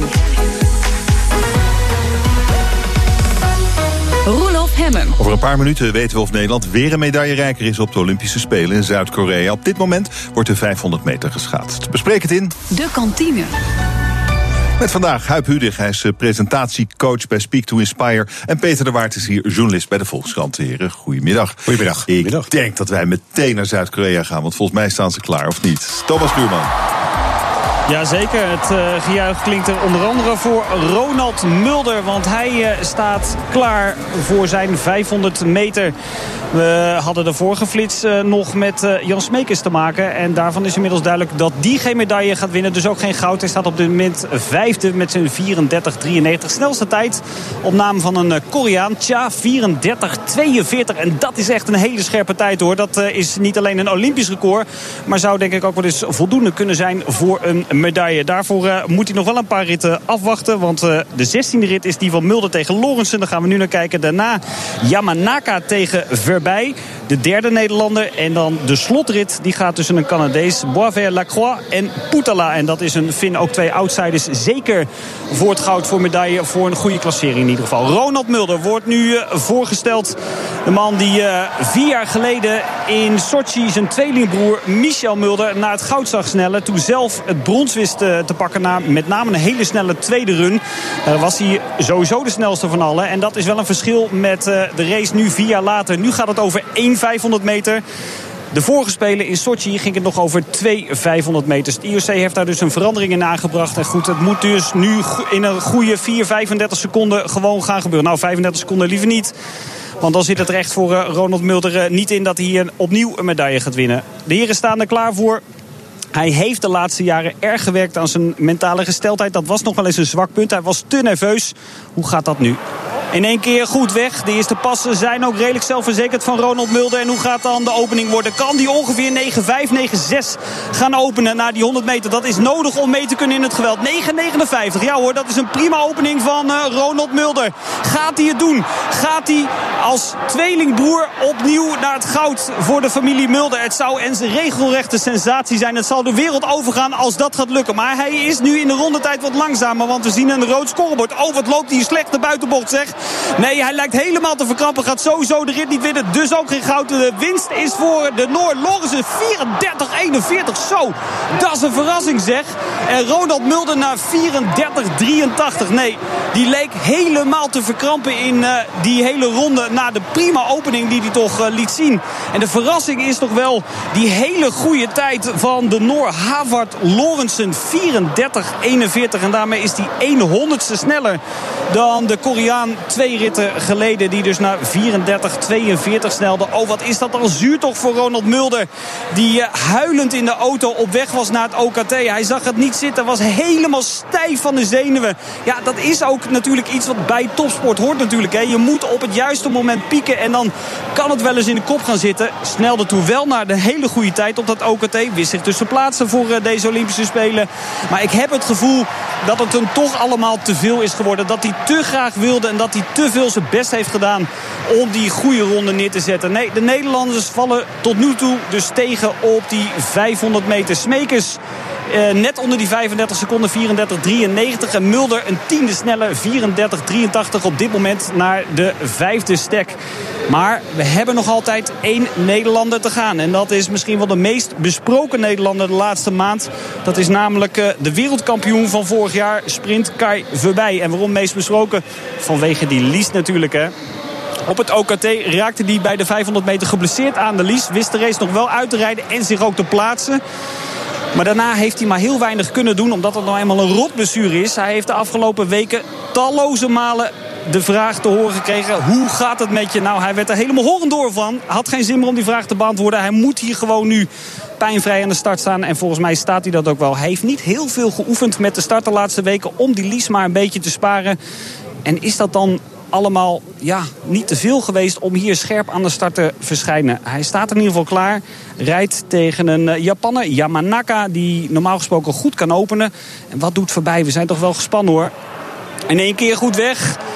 Mulder en Smekers stelden teleur. Wat doet Kai voorbij? Die net zo snel weg is als Yamanaka. De eerste 100 meter wordt afgelegd door voorbij in 9,68. Daarmee dus een stukje langzamer dan eh, Ronald Mulder zo even heeft. De buitenbocht nu naar de kruising. Kan misschien een beetje naar die Japaner toe lopen. Die sneller was in zijn opening. Kai voorbij volgens nog langzamer dan de snelste tijd van Lorenzen. Heeft wel de laatste binnenbocht. Misschien maar een mooie manier om zich naar die Japaner toe te trekken. Maar hij heeft ook een behoorlijke achterstand. En gaat dan ook nog bijna op zijn snuffert. Nee hoor, de Nederlanders gaan hier geen gouden medaille winnen. Dat is duidelijk. Want voorbij verliest van Yamanaka. Snelt naar 34,90. Daarmee de tweede Nederlander. Maar nu al op plaats 8. Nee. Vier jaar geleden was het in Sochi goud, zilver en brons voor Nederland. Vier jaar later zit er helemaal niks in. In de achterhoede zou ik haast willen zeggen. Nou, dat is misschien net een beetje te overdreven gesteld. Maar medaille zit er echt bij lange na niet in voor de Nederlanders op de 500 meter. Het is niet anders. Thomas Schuurman in Zuid-Korea, dankjewel. Uh, je bent weer bij de kantine. Huip Hudig is hier, presentatiecoach op Speak to Inspire. En Peter de Waard, journalist bij de Volkskrant. En uh, het werd een beetje... Uh, werd, wij voelen ons nu even niet zo heel lekker, geloof ik. Nou, ik vind het wel leuk hoor dat de Noor een keer wint. Nou. De, ik ben daar helemaal niet zo uh, rauwig om. Oh. Dus uh, Nederlanders steeds 1, 2 en 3 oh. zouden worden. Dat, uh, net als bij de vorige Spelen. Dat zou ik helemaal geen goede ontwikkeling vinden voor de schaatsport. Het moet toch een beetje internationaal blijven. Dus ja, ik vind het niet zo'n probleem. Ja, ik weet niet, ik ben, ik, ben, ik, ben, ik ben geen kenner, ik weet er ook niet veel van. Maar dit vind ik schitterend om te zien, die 500 meter, die explosie. En dan je ziet dan, je ziet gewoon binnen die halve minuut het goed gaan of fout gaan. Als je het dan een paar keer fout ziet gaan, is toch waardeloos, Huip? Ja, ja die oranje op pakken. Een, een Hollandse manier. Hè? Toch ja. weer de stress die ons te veel wordt, inderdaad. Nee, maar het is zeker, het is echt uh, bonken en, en dus ook heel psychisch. Dus het is en zo'n sprint is fysiek gewoon heel heftig en geestelijk. Hè? Dat je gewoon echt op dat moment moet het er net precies uitkomen. Ik, ik zou er ook totaal niet voor geschikt zijn. Zag je hoe Ronald, Ronald Mulder even dat, dat, dat, dan met zijn hand langs zijn schaats gaat aan het begin, zou dat een soort ritueeltje zijn of zo? Dat geschud met ja, een hoofd en zo. dat je dat niet... zegt. Want er was uh, over Sven Kramer natuurlijk met de 10 kilometer was er een hoop te doen. Uh -huh. En uh, dat is ook bij hem er gezegd wordt dat je kon zien toen hij in het middenstuk zat en aan zijn schaatsen zat te vroeten en andere dingen zat te doen, zei iedereen van ja, en daarom kon je zien dat Sven niet happy was. En toen zei hij daarna dus bij uh, in Studio Sport, zei hij van ja, uh, oh ja, ik doe dit altijd, dit soort dingen. Dus al die gasten hebben volgens mij ritueeltjes als manier om geconcentreerd ja. te blijven, inderdaad. Ja, voetballers ook, vaak. Dus hebben voetballers ook. Ja, het is natuurlijk wel teleurstellend dat ze ja, op dit moment dat ze moeten pieken. De Nederlanders hebben dat heel goed gedaan. Hè? Dus, maar ja, op dit moment, bij deze is het blijkbaar helemaal misgegaan. Want ze rijden allemaal een half seconde langzamer dan ze eigenlijk zouden kunnen. En waar dat nou precies in zit, ja, dat zullen ze direct zelf wel uitsmaken.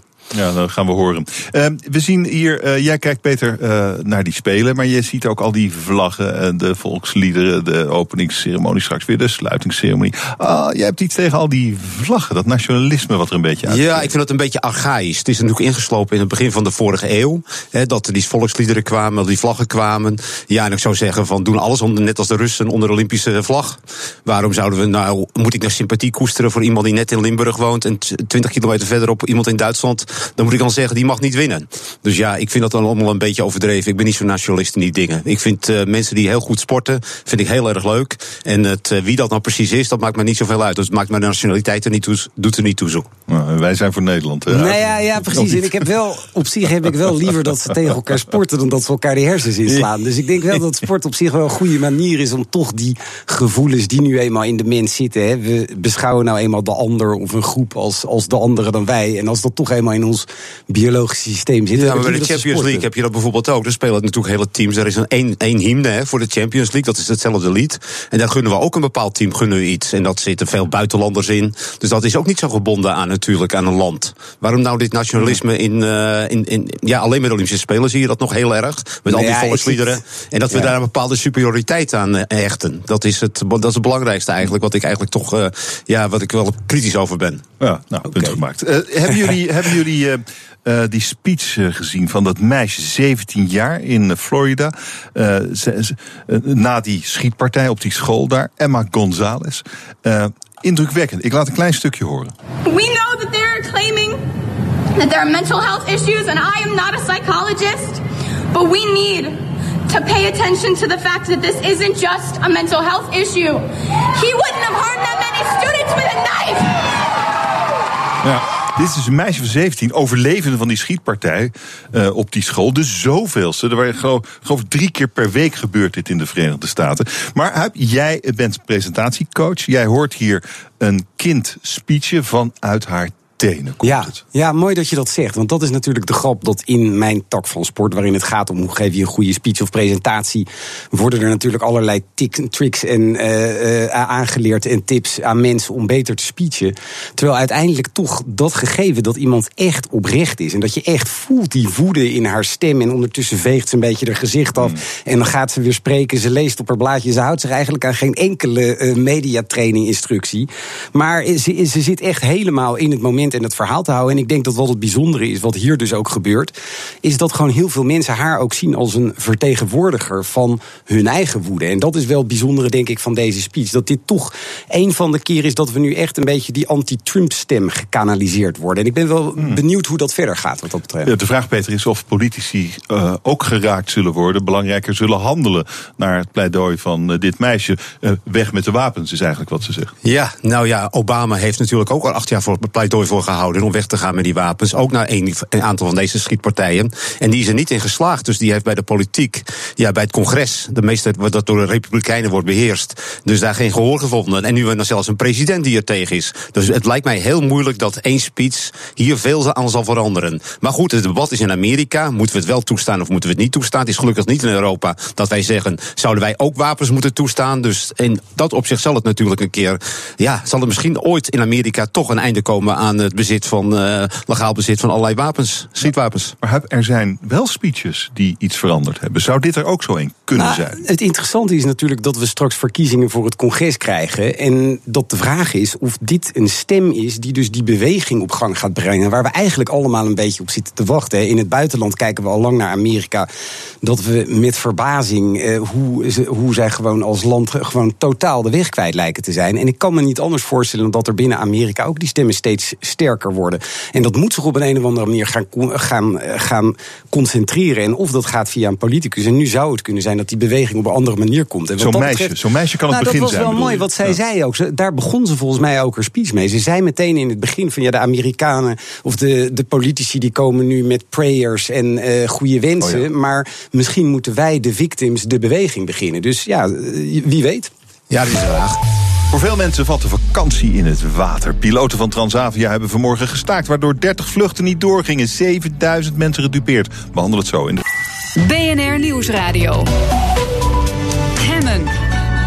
Je luistert naar de kantine. We hebben het over het nieuws van de dag. Dat gaat Mark Beekhuis zometeen ook doen in Ask Me Anything. Waar gaat het over, Mark? Wij gaan aan de slag met uh, flexwerkers. Dus die 3 miljoen mensen, 3 miljoen luisteraars... die straks gaan bellen naar 020 468 4 keer 0 Nou, niet alle 3 miljoen, want we hebben maar 10 lijnen hier. Dus dat gaat niet worden. Uh -huh. Over de vraag of dat nou een goed idee is. Of er misschien een bovengrens is... waarna het wel lastig wordt voor de economie vol te houden. Of een ondergrens. Uh, of mensen er ongelukkig van worden. Nou, dat soort vragen, daar kunnen ze allemaal mee bellen straks. Oké, hartstikke mooi. Veel plezier. Zometeen Ask Me Anything vanaf twee uur. We praten verder in de kantine met Huip Hudig, presentatiecoach bij Speak to Inspire... en Peter de Waard, journalist bij de Volkskrant.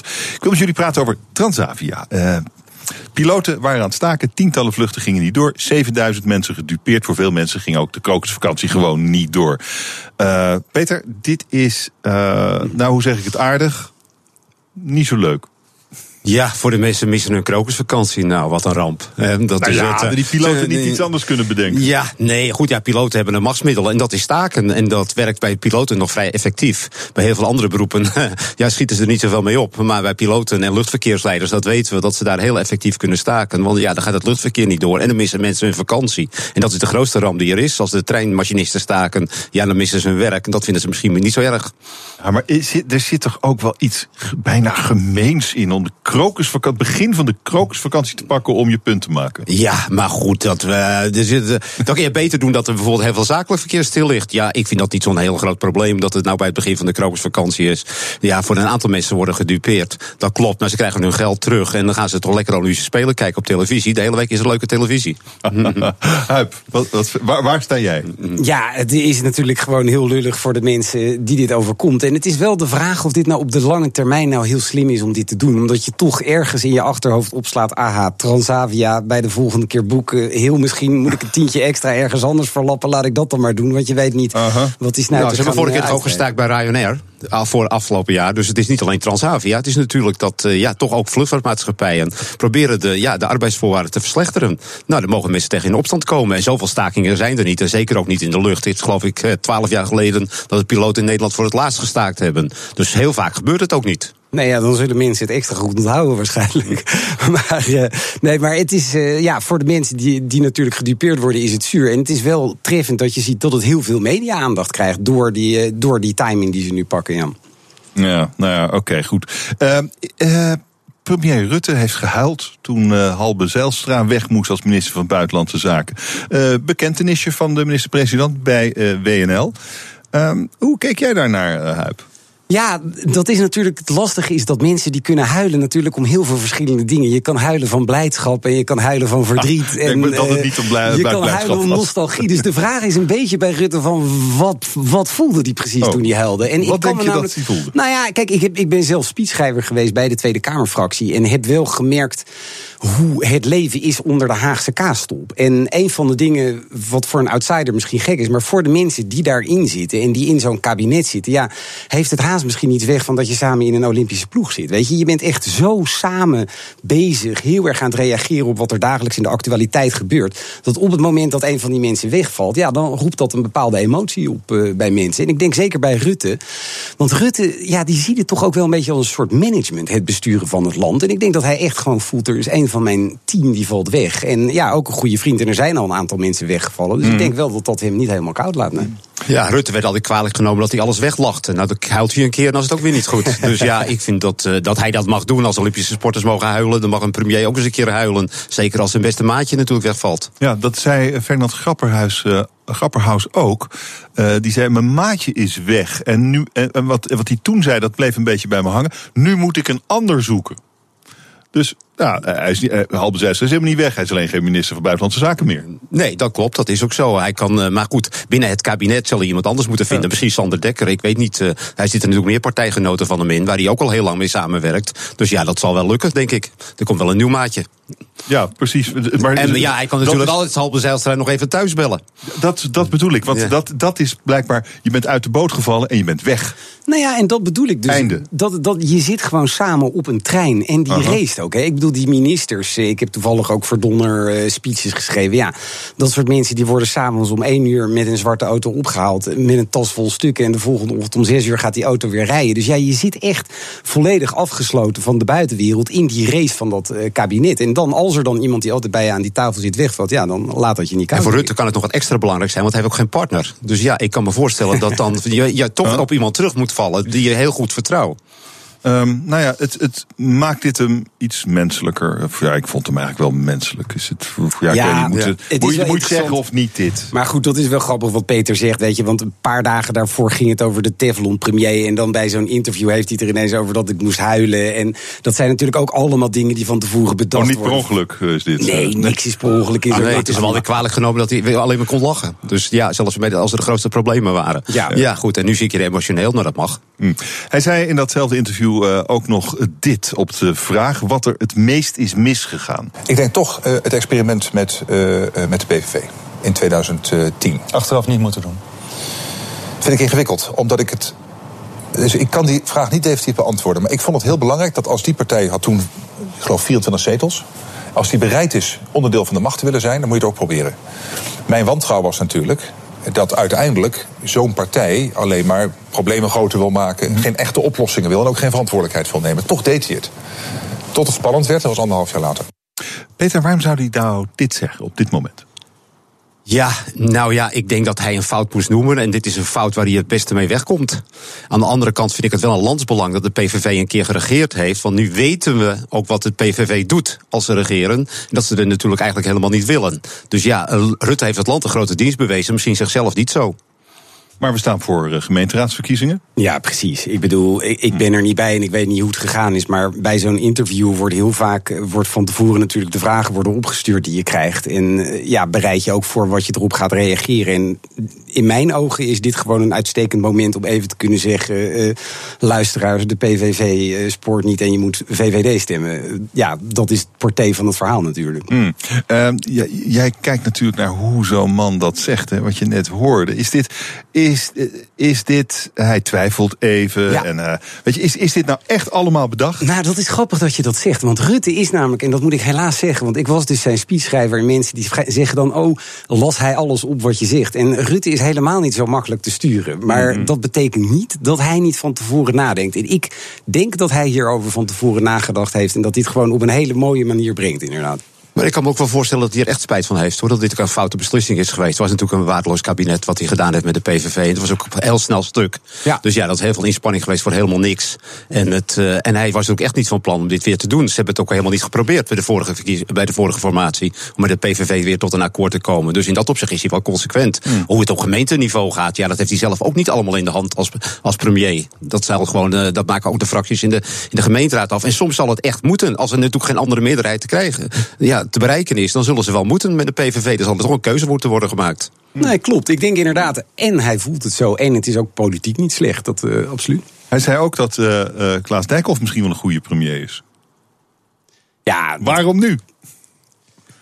Ja, ja. Nou, ja, Moet, of moeten we niet overal wat achter zoeken? Nou, misschien wil hij geen Rutte 4 hebben, maar Wie het weet. is het. ja, nou ja, het is natuurlijk dat is heel gevaarlijk om natuurlijk heel snel je kroonprins te benoemen. Dat heeft Lubbers een keer gedaan. Dat is helemaal fout uitgevallen. Dus ik hoop maar voor Rutte dat hij dat niet te veel herhaalt. Want dan is gelijk Klaas Dijkhoff als, is, het, is het dan een einde verhaal voordat hij uh, lijsttrekker is geworden. Ja. ja, het is wel interessant. Dijkhoff die wordt natuurlijk toch enorm gespind door de VVD al een hele tijd. En ja. het is ook wel een bijzondere kerel. Dus ja. het is wel, ik ben heel benieuwd hoe dat gaat lopen. Maar dat was Brinkman ook, hè, natuurlijk. Het CDA in de eind jaren 80. En dat is ook fout gegaan. Ja, nou ja, je had nu toch al, werd er toch naar aanleiding Elkert. van die college tour gezegd. Uh, dat Dijkhoff een beetje mat was. Dus dan wordt er extra op je gelet, absoluut. Ja. Ja, dus dat hij nu al genoemd wordt, is eigenlijk wel een teken dat hij nooit premier van dit land zal worden. Ja, dan past hij mooi in het rijtje Brinkman, uh, Melkert, uh, Dijkhoff. Hè? Ja, uh, het ging ook nog even over Baudet, volgens mij. Het hele weekend ging het eigenlijk over Baudet. Het gaat eigenlijk heel veel over Baudet. Het gaat altijd weken. over Baudet. En het scoort ook heel goed, hè? Dus dan krijg je veel luisteraars en krijg je veel lezers. Echt waar? Ja, dat is gebleken uit allerlei onderzoeken. Als jij gewoon Twitter en je zet de naam Baudet erin, dan heb je de meeste bereik. Dat is het meest effectieve woord om heel veel bereik te krijgen. Ik heb uh, de verhalen gelezen het weekend en dat ging toch vooral over uh, hoe groot het gebrek aan democratie is, hoe groot de, de strubbelingen in de partij zijn, de mensen die er uitgezet worden, de, hoe Baudet pro probeert om dan iedereen weer op een rij te krijgen. Het ziet er niet heel stabiel uit allemaal. Nee, het is wat we ook eigenlijk meegemaakt hebben binnen de PVV en in het verleden bij Fortuin. Het is natuurlijk heel erg moeilijk binnen deze populistische partijen om iedereen, uh, ja, om daar allemaal mensen in die precies in de partijlijn passen, om die erbij te krijgen. Dus dat is een groot probleem.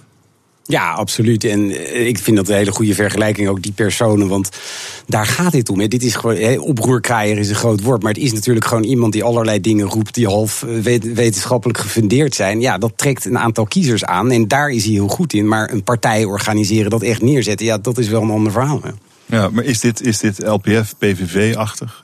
Ja, ik denk het wel een beetje. Zijn we het is alleen? Ja, maar alleen het is een hele kleine partij, want ze hebben maar twee zetels in de Kamer. En dat is natuurlijk opvallend dat er dan zoveel te doen is om deze partij. Omdat ze heel groot zijn in ledental. Ja, dat klopt. Nou ja, omdat om bij Wilders kan je geen lid worden. Dus dat geldt natuurlijk ook wel weer.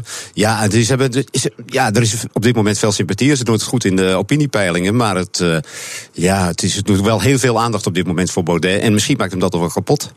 Ik uh, ga de kantine dichtgooien, heren. Mooi jullie er waren. Uh, dank Huip Hudig, uh, presentatiecoach bij Speak to Inspire... en Peter de Waard, journalist bij de Volkskrant. Dank jullie zeer. Dit was het voor vandaag. Morgen ben ik er weer met je dagelijkse deep dive in het nieuws. Dan is Jacques Wallagen mijn gast. Hij heeft een boek geschreven. Het land achter de heuvels, het politiek als ambacht... over zijn meer dan een halve eeuw in dat ambacht.